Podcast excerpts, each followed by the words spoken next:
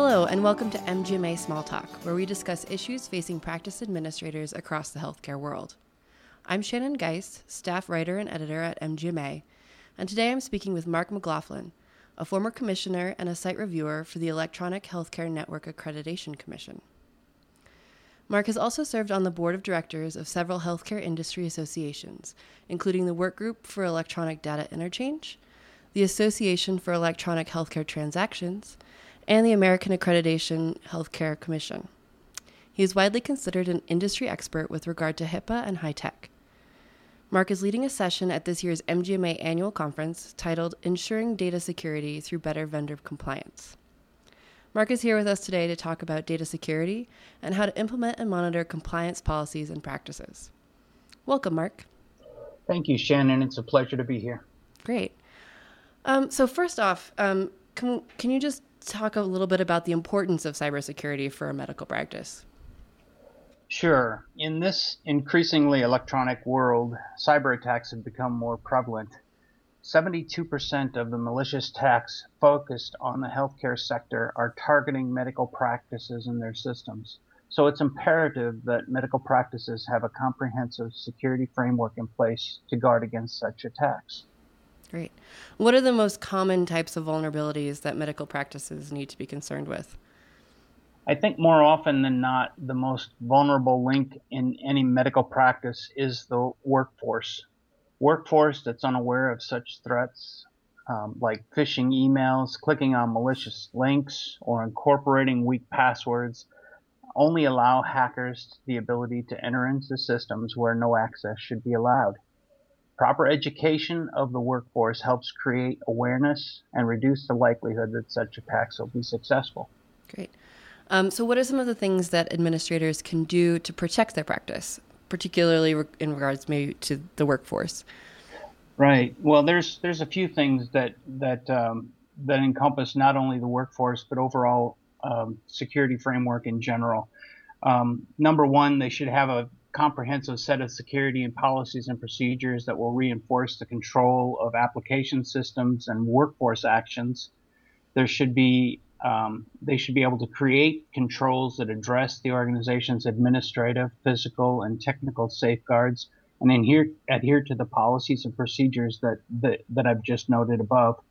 And also perform risk assessments on a regular basis to identify potential weaknesses in the medical practices environment, technical infrastructure, or even the workforce and then also develop a comprehensive disaster recovery plan and emergency mode operations plan to allow the organization to, to recover quickly should a disaster strike. Overall, a practice should not only be able to show the policies and procedures related to their security framework, but also to show how those policies and procedures have been implemented. Could you tell me a little bit about more about how to check or how to sort of um, analyze your vulnerabilities as an administrator for a, for a practice? Is there certain um, things that, that are easy to look out for, or certain things to to, to be looking at uh, in particular? Um, so relative to um, vulnerabilities, there are definitely some things that um, the organization can look toward. They've got to be able to analyze um, um, what types of exposure they have relative to the environment, relative to workforce, relative to systems that they've implemented. Um, you know, so that even brings it down to what what uh, vendors they're using and what type of due diligence those vendors do as it relates to their own security. Mm-hmm. Yeah. So, how can administrators uh, ensure vendor compliance? In order to ensure your vendors are compliant with HIPAA or anything else, a certain amount of due diligence must take place. So HIPAA requires that covered entities ensure that their business associates and the subcontractors uh, of those business associates actually adhere to the same restrictions and conditions that apply to the covered entity themselves. Therefore, um, the vendor should either have in place the same administrative, physical, and technical safeguards as the covered entity, and an administrator must either perform that due diligence themselves or rely on a third party accrediting organization like EHNAC to perform that due diligence on their behalf. if a medical practice contractually requires EHNAC accreditation of the practice management vendors, for example, then no due diligence would need to be performed because EHNAC would perform that for them.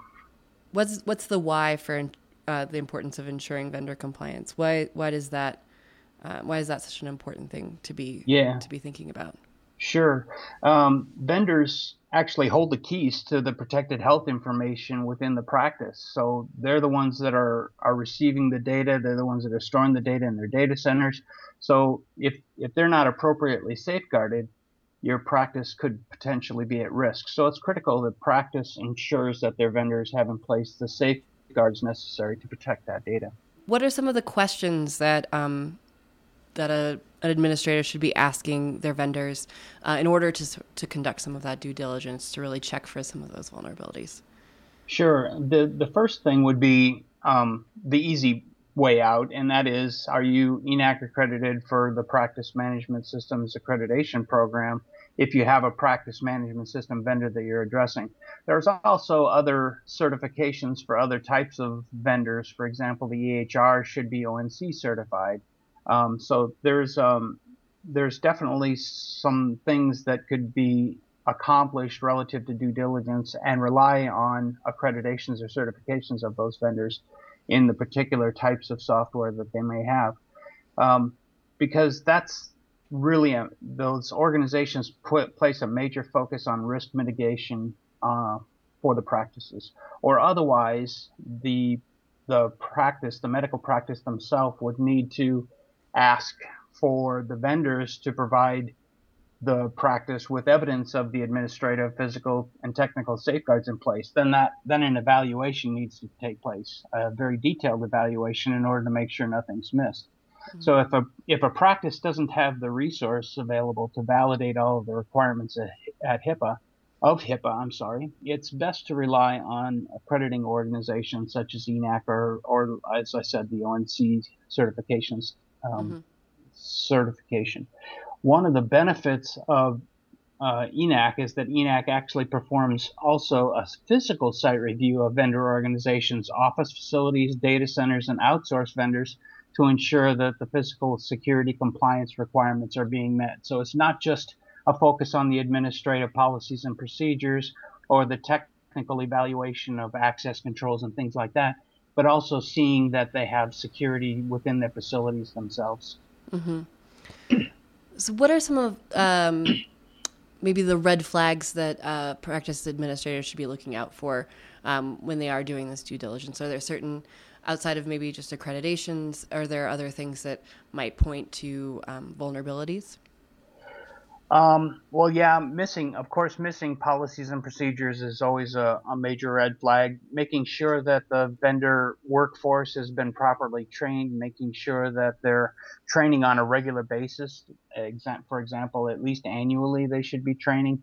Making sure that they have threat and vulnerability assessments in place relative to their own systems and not just an internal review from the organization themselves, but also a third party review so that so that uh, EHNAC can, or I'm sorry, so that the medical practice can can be sure that um, that that any holes have been plugged in the in the vendor systems. Mm-hmm. Uh, turning back toward the uh, the practice itself, um, what what is a compliant? Why is a compliance strategy um, an important thing for the medical practice to have? Um, from my experience in reviewing organizations, often they have in place things that they think are good enough. They have a good enough strategy to compliance. But once we start digging into things like uh, the policies and procedures and the actual implementation of those policies and procedures, the actual execution of those policies and procedures, it's often discovered that the policies and procedures aren't being enforced and that training becomes an afterthought. The controls, once put in place, will remain as implemented for long, long periods of time without review or modification. An effective compliance strategy is a living and breathing thing that must be nurtured and changed. So um, every time you change your environment, you also need to be able to, to modify your controls. You need to go through your risk assessment again in order to validate that there are or aren't any risks with the changing environment. Mm-hmm. What are some of the things that should be included in that strategy? Are there some specific um, aspects that you would recommend? Wow, there's there's just so many things to mention that I'm not yeah. sure we have the time. But suffice to say, it's it's important that the compliance strategy includes the administrative, physical, and technical safeguards that are highlighted in HIPAA. That's a very good start. Um, a comprehensive risk assessment should be performed, as I said, by a third party at least annually, because the third party is going to take a non-biased look at at your systems. Um, it's often seen that an organization will um, will rent a software or purchase a software tool that would do a vulnerability test for them. Um, but again, it's only as good as the information that's actually being put into the system itself. So a third party really takes a non-biased look at look at those types of things. And then also uh, having a comprehensive disaster recovery plan, business continuity, emergency mode operations plan should be in place and tested at least annually. Mm-hmm. What are some of the most common mistakes administrators make when dealing with cybersecurity? I believe that the most common mistake is that believing that it, an attack couldn't happen to them, which causes a lapse in judgment. Um, so many folks that are in the security world think that they can cover things very quickly and easily with uh, by tweaking some things within their systems. But also believing that your workforce would not be fooled into making uh, the right decision not to open that email or click on that link.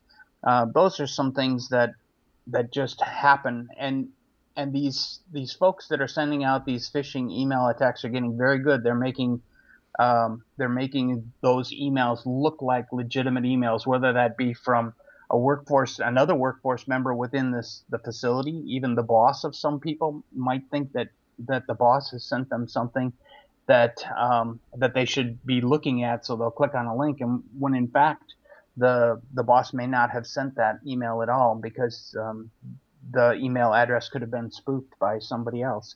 So, as much as an administrator should look into the vendors to ensure compliance, it's equally important to look within and perform as stringent a due diligence process internally as well as externally. Mm-hmm. What do you think um, are some of the most common barriers for for practices to really um, to to really take uh, take this stuff seriously and and and do something about it?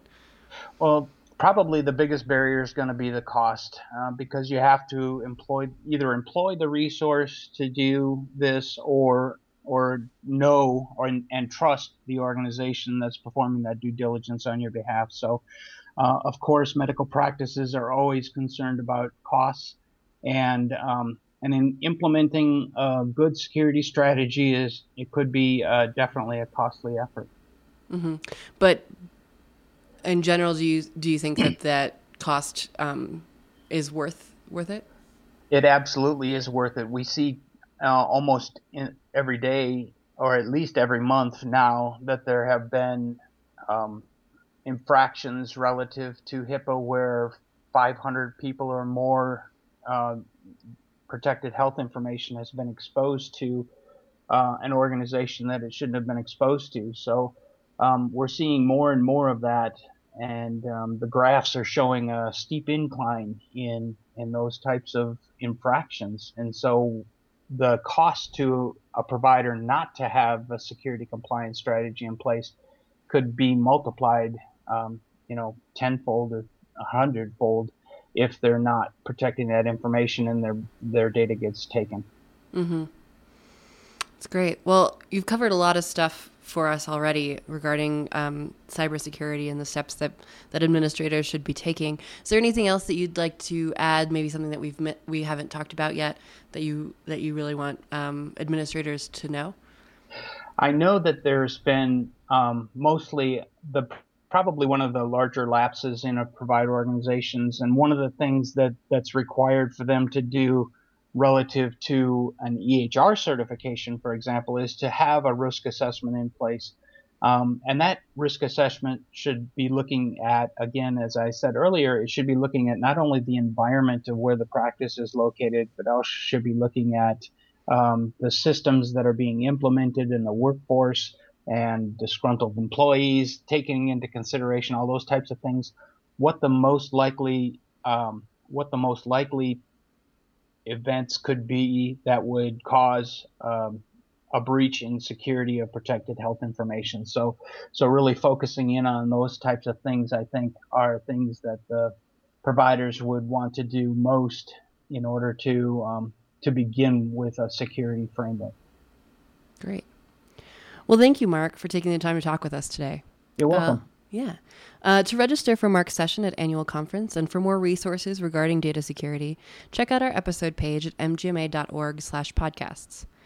Thanks for listening to MGMA Small Talk. Tune in next time when we talk to Randy Blue about how to make your billing processes more patient friendly.